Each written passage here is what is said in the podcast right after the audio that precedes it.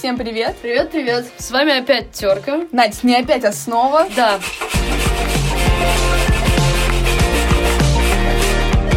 Но хотим начать этот выпуск с того, что наш первый в этом году выпуск мы сейчас прямо в данную секунду записываем в довольно странных условиях. Да, в данный момент мы находимся в ванной.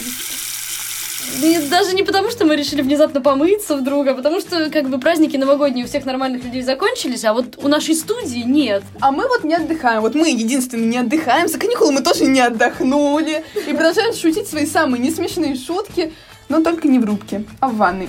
В общем, мы заранее извиняемся за качество звука. Чем богатые, так сказать, тем и рады. Ну, мы же все равно знаем, что вы слушаете нас не из-за качества звука, а потому что вы наша мама. Мам, привет опять. Мы к вам, в общем-то, с новостями. В этом году, и вот именно этим странным выпуском, мы открываем серию запретных тем. Короче, впереди вас ждет алкоголь, наркотики, секс и вообще полный рок-н-ролл. И сегодня мы поговорим про деньги. Да, я знаю, вот просто самое время, ведь их сейчас ни у кого нет, все ушло на подарки, на новогоднее застолье, но мы все равно поговорим.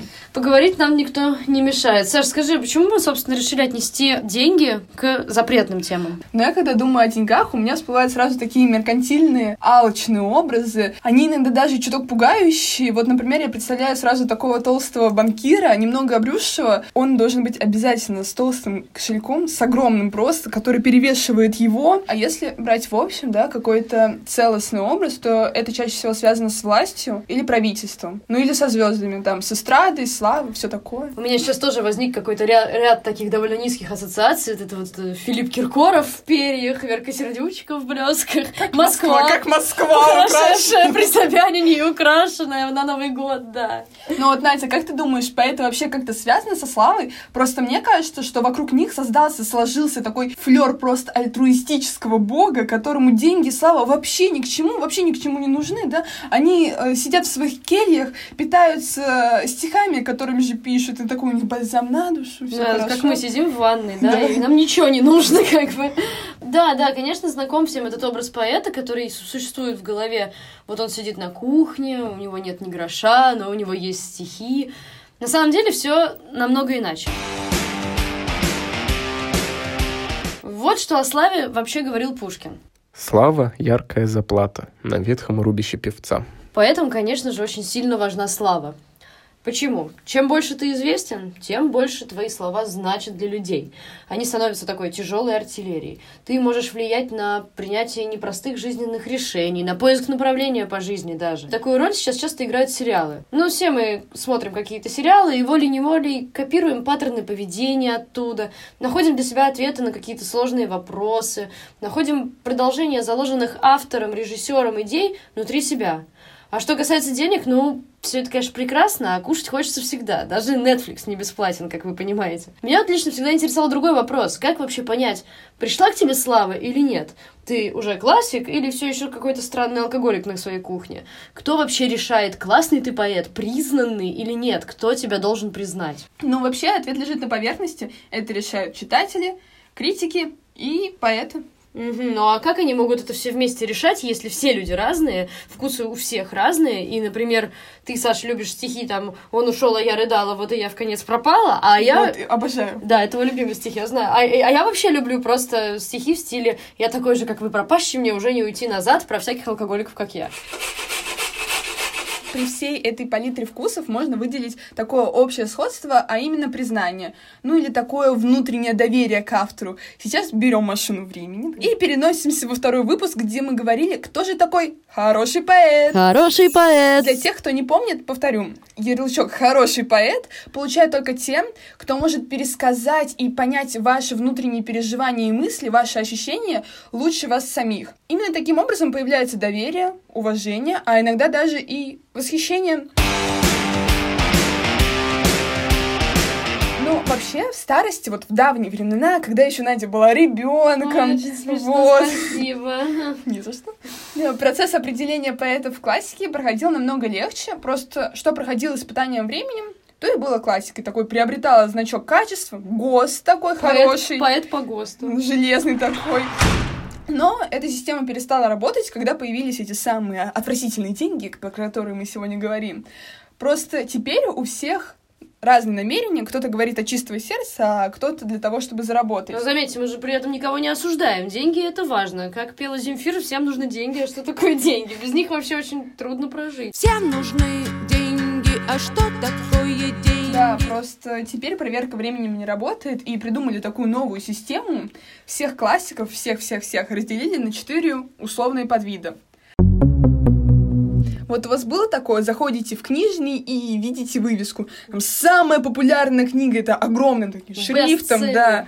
И вы такой, угу, ну, раз все покупают, то и я как бы куплю. Было у тебя такое, Надь? Слушай, ну, скорее нет. Это чтобы я прям куплю бестселлер, нет. Но мне всегда было интересно посмотреть, а-ля, что это за книги туда, как они попадают туда. Вот ты заходишь в книжный, перед тобой может лежать рядом, причем какой-нибудь шантарам, э, не знаю, курлиный бульон для души, и там же пиши, сокращай, хочу и буду. В общем, море говорящих названий. Надь, ну ты обращаешь внимание, потому что за этими книгами стоит огромная пиар-компания и хороший продюсер. Ну и такие классики называются классики продажи произведений.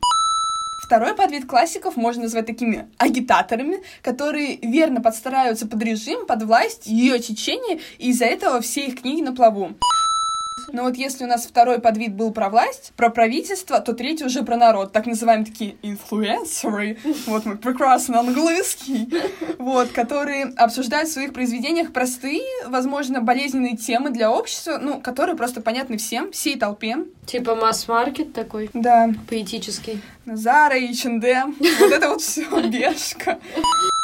Теперь вот мы подошли к такому пьедесталу, все такое, «А, врата священные открылись, где почивают там Пушкин, Блок, Тютчев. Ну, то есть те поэты, которые стали классиками для других авторов. Чаще всего это те, кто вел какие-то новшества или даже создал свою новую литературную философию или течение. Ну и, конечно же, их всех признают после смерти, по-другому у нас никак в России и вообще нигде. Но многие считают, что именно авторы последней категории являются такой, знаете, закоренелой классикой, все остальное это бутафория какая-то. На самом деле, я не придерживаюсь такого мнения. Самое главное — кайфовать от того, что ты делаешь, да, если вы кайфуете от денег, а кто от них не кайфует, то пожалуйста. Когда вы начинаете что-то делать, надо сразу понимать, что на двух стульях усидеть достаточно сложно. Вот вы начинаете что-то делать, выбираете сразу вектор и такой, угу, я хочу заработать денег, значит, я буду делать то-то, то-то. Или такой, угу, нет, хочу быть рядом с Тютчевым, да, с ним вместе на облаках, значит, буду делать то-то, то-то. Да, ну вообще на двух стульях действительно тяжело усидеть, особенно если твоя бед- бедность не позволяет тебе как бы иметь два стула, потому что ты решил выбрать вектор, э, в общем, не важны мне ваши деньги.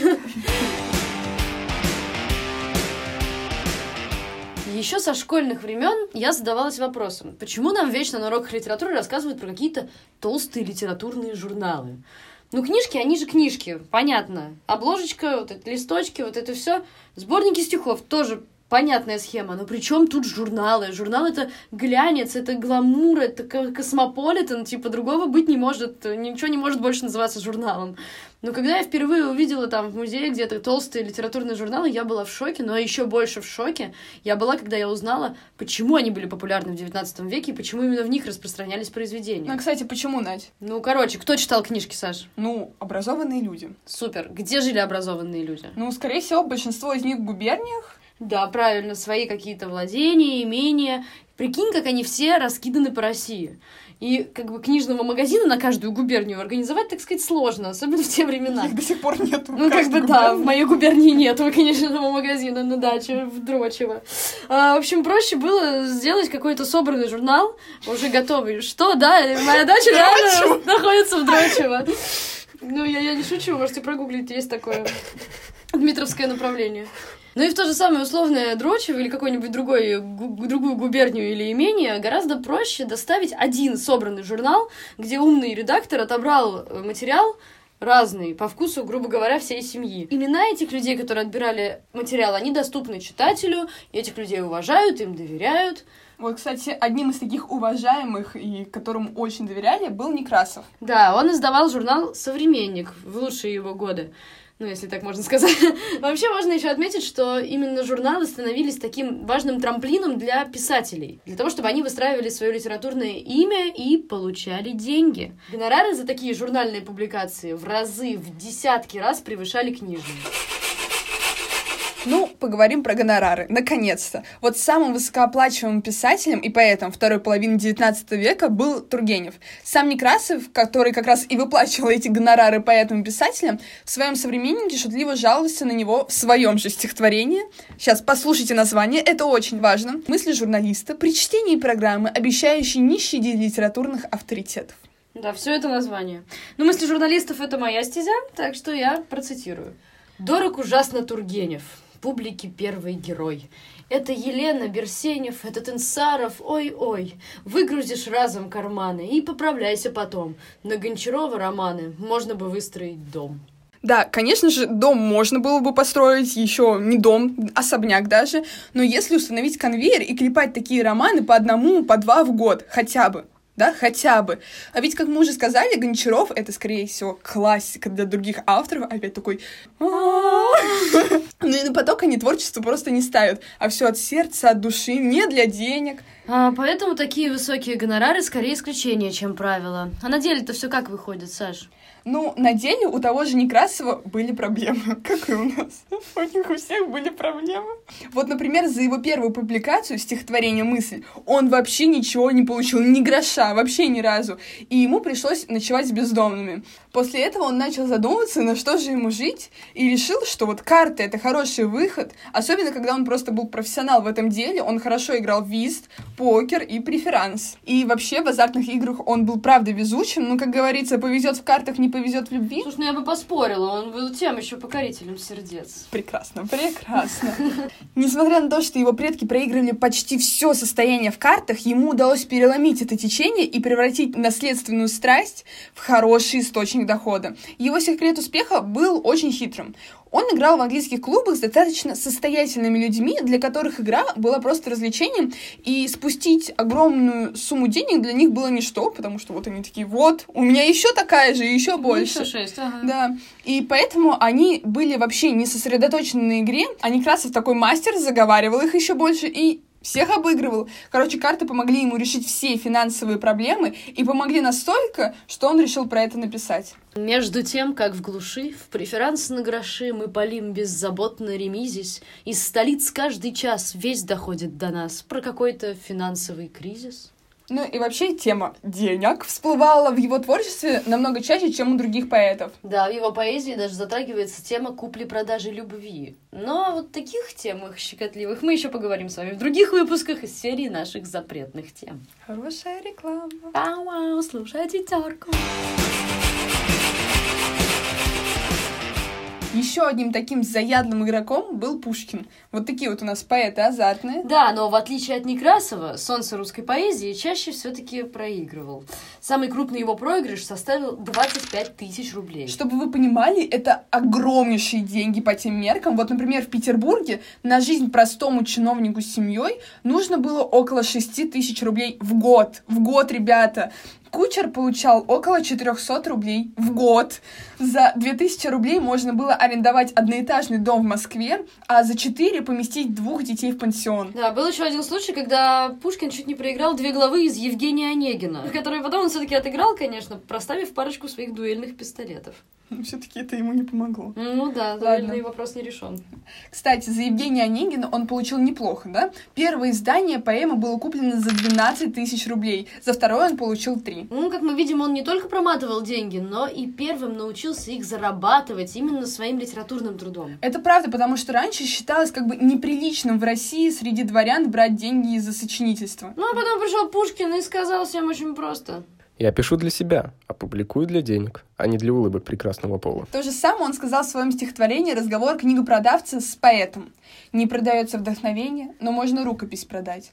В этом стихотворении вечный спор между творцом и, так сказать, продавцом. На деле спор внутри самого Пушкина. Творец твердит, что слава, о которой мы уже упоминали просто миллиард тысяч раз, но вы ее еще столько же раз услышите, это скорее наказание, чем награда. Что его знаменитость его самого томит, и что все хотят купить его произведение, а он не видит смысла писать ради этого. Книгопродавец открывает простую истину. Свобода и деньги идут друг за другом за руку. Ну и, в принципе, он прав, да? Поэт ничего возразить уже не может, и он говорит уже прозой. Окей, парень, согласен на твою сделку. Что касается заработка самого Пушкина, его оклад в коллегии иностранных дел в должности коллежского секретаря составлял всего 700 рублей в год. Однако за 17 лет своей литературной деятельности, как потом посчитали какие-то въедливые ребята, которым явно было не все равно на жизнь Пушкина, он заработал 255 180 рублей ассигнациями. А кто-то даже еще сильнее заморочился и перевел эти деньги и вообще его годовой заработок примерно на современный курс. Получилось так. Годовой доход составил около 130 тысяч долларов. Это 8 миллионов рублей, чтобы вы понимали. Что касается каких-то конкретных произведений, за выход сборника стихотворений Александра Пушкина в 1200 экземпляров он получил 8040 рублей теми деньгами. А гонорар за полное издание Евгения Онегина составил 12 тысяч рублей. Чтобы вы понимали, за рубль можно было купить целого гуся, за 50 копеек парочку цыплят, а месячная зарплата чиновника такого среднего ранга составляла 100 рублей. Там сейчас для модников информация. Модная батистовая рубашка стоила 5 рублей, а дом на Арбате, ребята, на Арбате. Вот такой модный дом можно было снять за, всего за 2000. 2000 рублей в год. На минуточку сейчас, ну, что-то близкое к этому там. Я посмотрела, в общем, на Циане, шестикомнатная квартира на Арбате стоит примерно лям в месяц и, соответственно, 12 миллионов в год. Несмотря на такие доходы, Пушкин и его жена все равно погрязли в долгах, потому что он все проигрывал в карты, она очень много тратила на балы, светские приемы, ну как же без этого, ребят. И после смерти поэта его долги составляли приблизительно 130-140 тысяч рублей. И император Николай I, такой великодушный, по собственной милости погасил его долг из своих собственных средств. Ой, жизнь надо прожить так, чтобы император гасил твои карточные долги, конечно. Но тут надо сказать, что у Пушкина еще была многодетная семья, и дом на мойке. В общем, на самом деле денег-то много не только на карты уходило. Вообще, поэтам платили построчно. В среднем это было 1 рубль за строку. Теперь я понимаю всю стратегию Маяковской лесенки. На самом деле нет, Саша. Вот многие так думали, и однажды Маяковскому даже задали такой вопрос после его выступления. Мол, что это вы строчку-то ломаете? Для тех, кто совсем не понимает, о чем мы говорим, у Маяковского в стихах, в общем, просто вот прогуглите любой стих Маяковского, вы откроете, посмотрите, как расположены строчки, и поймете, что чего? У него что, Enter заел или что? И у него, значит, спросили, а что это вы ломаете строчку? Вам что, правда за строчку платят рубль, и вы хотите, так сказать, подзаработать? Маяковский говорит, собственно, а вы кто? Ну, кем вы работаете, чем заняты? А этот человек говорит ему, так я студент. На что Маяковский отвечает, мне, конечно, приятно это слышать. Я вижу, что вас кое-чему научили в институте. Вы уже понимаете, что три больше одного. Надь, а тебя в институте научили, что три больше одного? Меня в институте научили, Саш, что лучше обращаться к первоисточнику в любой возможной ситуации. Вот Маяковский сам говорил, что надо уметь читать ушами.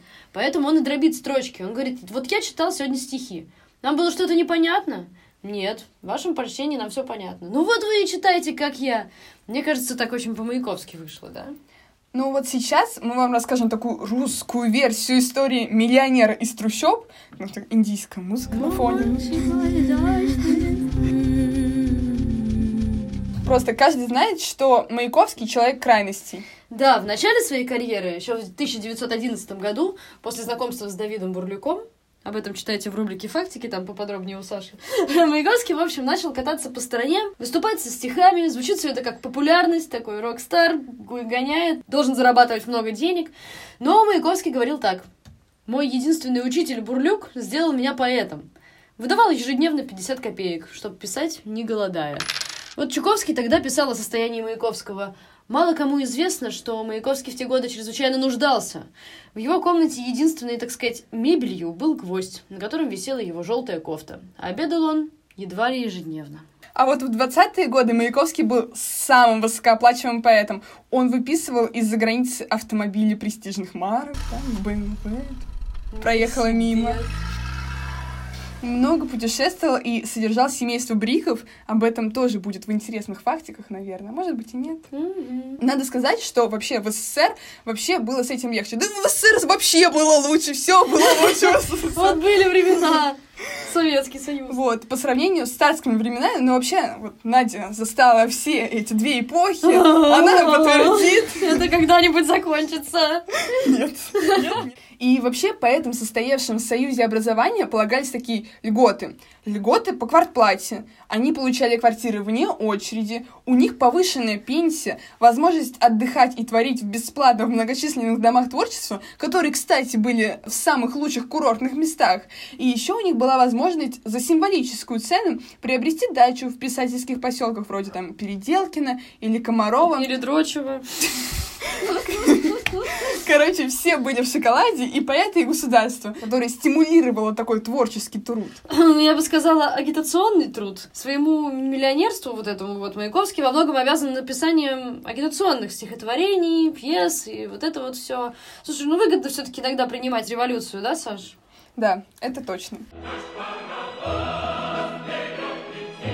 Плакаты Маяковского, связанные с деньгами, финансами, были очень популярны. Для меня это, кстати, странно, ведь в СССР все отошли от такой капиталистического восприятия мира. Но одним из примеров таких плакатов был «Твердые деньги, твердая почва для смычки крестьянина и рабочего». Он был связан с денежной реформой и был направлен на укрепление связи между городом и деревней, рабочего класса и крестьянского. Труд крестьян и рабочий труд твердо друг с другом цену сведут, чтобы не только пожатием слиться, а твердым обменом ржи и сица. Твердой ценой пойдут от рабочего сахар, соль, железо, спички. Твердые деньги, твердая почва для деловой, настоящей смычки. Совершенно другое восприятие денег было у Цветаевой.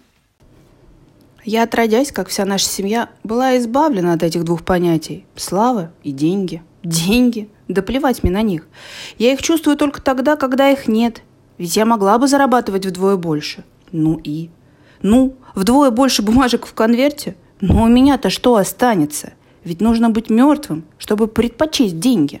Это Марина Цветаева написала в своем дневнике. Да и вообще зарабатывала она не очень в революционной России. Ей пришлось подрабатывать в Народном комиссариате, где она составляла архив газетных вырезок. Но в эмиграции все было тоже не сладко. У нее была писательская стипендия, небольшой доход с публикаций, стихотворений и выступлений. Как раз вот в те годы, когда Маяковский вот начал подниматься с колен, зарабатывать на своих агитках, Цветаева в своем стихотворении «Хвала богатым» противопоставляла поэта богатым, хоть иронично их хваля.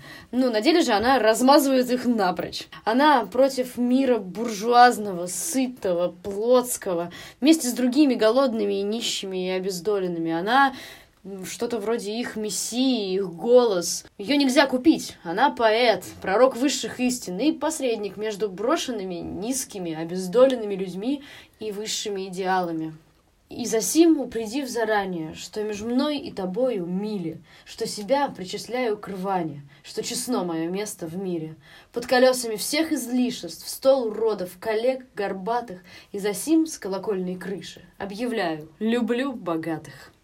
Да, в ее бедности ей было совершенно неплохо, и она, наоборот, взяла на себя такую роль предводителя, можно сказать, матери бедных. Так, например, в своем стихотворении «Плохо сильным и богатым» она пишет «Город буйствует и стонет, в винном облаке луна, а меня никто не тронет, я надменна и бедна». Вот я буду так говорить в следующий раз всем, кто просит у меня вернуть долг, дать денег. Простите, ребят, короче, сорян, не трогайте меня, я надменна и бедна. Вообще, я думаю, что каждому поэту было бы что сказать о своем непростом или простом материальном положении. Давайте мы послушаем тех, о ком мы еще не говорили сегодня, от первого лица. Думаю, что нам будет очень трудно с деньгами осенью. У меня ничего нет. У тебя, наверное, тоже. С Аполлона получишь пустяки, а нам уже в августе будут нужны несколько сот рублей. Хорошо, если с что-нибудь получим. Меня это все очень тревожит. Пожалуйста, не забудь, что заложены вещи. Если возможно, выкупи их и дай кому-нибудь спрятать. Ахматова. Из письма Гумилеву. 17 июля 1914 года. Иногда мне казалось, что жить больше нельзя, что невыносимо. А Осип вдруг говорил. Почему ты думаешь, что ты должна быть счастлива? Жена Мандельштама, Надежда Яковлевна. Короче, есть три пути развития. Ты поэт, и ты очень мало зарабатываешь. Ну, самый распространенный. Второй, ты поэт, и ты зарабатываешь как бы в принципе нормально, но вообще не умеешь обращаться с деньгами. И третий, ты Маяковский. Просто Маяковский. Ну а мы спросили живого, так сказать, действующего поэта о том, как зарабатывает именно он. Именно здесь, именно сейчас, в 21 веке. На чем можно заработать и как, по вашему опыту, чаще всего живут поэты? Чем они зарабатывают? Здесь очень важно сказать, что нет никакого единого обобщения, что такое поэт. Ленор Горалик, поэтесса, писательница, художница. Очень разные люди пишут очень разные стихи и очень по-разному выстраивают свои стратегии общения с миром. Например, есть люди, которые интенсивно пишут то, что можно было бы назвать эстрадными стихами. И эстрадно здесь совершенно не ругательство. Эти стихи вполне могут быть хорошими, интересными и яркими. И эти стихи рассчитаны на то, чтобы их читать со сцены, то есть чтобы с ними выступать. И тогда получается, что у поэта есть вполне понятная эстрадная работа, за которую он, может быть, получает неплохие деньги, на которые можно жить. С другой стороны, существует огромное количество поэтов, у которых совсем нет ни интенции зарабатывать выступлениями, ни текстов, которые бы для этого особенно подходили, потому что заработок выступлениями подразумевает довольно большое количество аудитории, легко воспринимающих текст. По моему личному опыту я не могу отвечать за всех, но из того, что я знаю о своих коллегах, подавляющее большинство поэтов работает на каких-нибудь совершенно других работах. То есть работает в некотором смысле не поэтами. Они могут работать врачами, они могут работать рабочими, учителями, фельдшерами, математиками, рабочими, кем угодно. Это довольно важно, потому что это не всегда печальный факт. Это не всегда означает, что будь у поэта воля, он бы зарабатывал только публикацией своих стихов или жил бы на творческие гранты. Я много говорю с поэтами в рамках своего проекта «Частные лица. Биографии поэтов, рассказанные ими самими», и в рамках этого самого проекта выясняется, что свобода поэта от необходимости подстраивать свой голос под рынок – это очень важный фактор, и он для многих как раз скорее хороший. Я, например, тот самый поэт, поэт, который очень рад, что у него есть профессия, я маркетолог, и что моя работа никак, моя работа как поэта никак не связана с моим жизнеобеспечением. Сколько, если не секрет, вам приносят публикации или поэтические вечера? Правильный ответ – нисколько, просто нисколько. Ситуации, когда это приносило какие-нибудь махонькие деньги, я с трудом вспоминаю, их были единицы, и под махонькими я подразумеваю, по-моему, самый крупный гонорар, который я получала за поэтическое выступление, был какой-нибудь фестивальный гонорар в 5000 рублей, и это было, может быть, один или два раза, если мне не изменяет память. Иными словами, конечно, сегодня для подавляющего большинства неэстрадных поэтов поэзия не способ жизнеобеспечения, если я все понимаю правильно. Кому легче, поэтам сейчас или в 19-20 веке? Мне очень трудно, потому что в 19-20 веке, потому что я не специалист по 19-20 веку. Но и тут самое опасное, что мы можем сделать, это обобщать. Потому что, например, в 20 веке была так называемая официальная поэзия. Это были поэты, признанные советской властью, публиковавшие свои работы в советских сборниках, выпускавшие собственные сборники, участвовавшие в советских мероприятиях. И иногда эта работа оплачивалась замечательно. Были неподцензурные поэты, которые, конечно, работали, как известно, дворниками-сторожами или врачами, или инженерами, или кем-нибудь еще.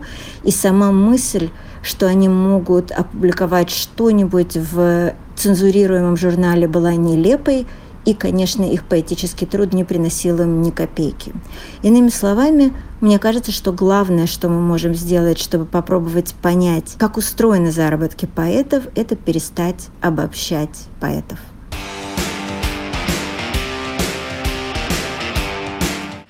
Как-то так обстоят дела у современного поэта. А с вами была Терка. Это самый странный выпуск из ванны. Простите нас еще раз за звук. Студию мы снять не смогли, потому что мы бомжи. Да. Так что не только поэты нищеброды, а еще и подкастеры. Ну, мы просто уже встали на путь просветления, так сказать. Ой, пусть в вашей жизни просто будет побольше нематериальных радостей. Или побольше денег. Пока. Пока.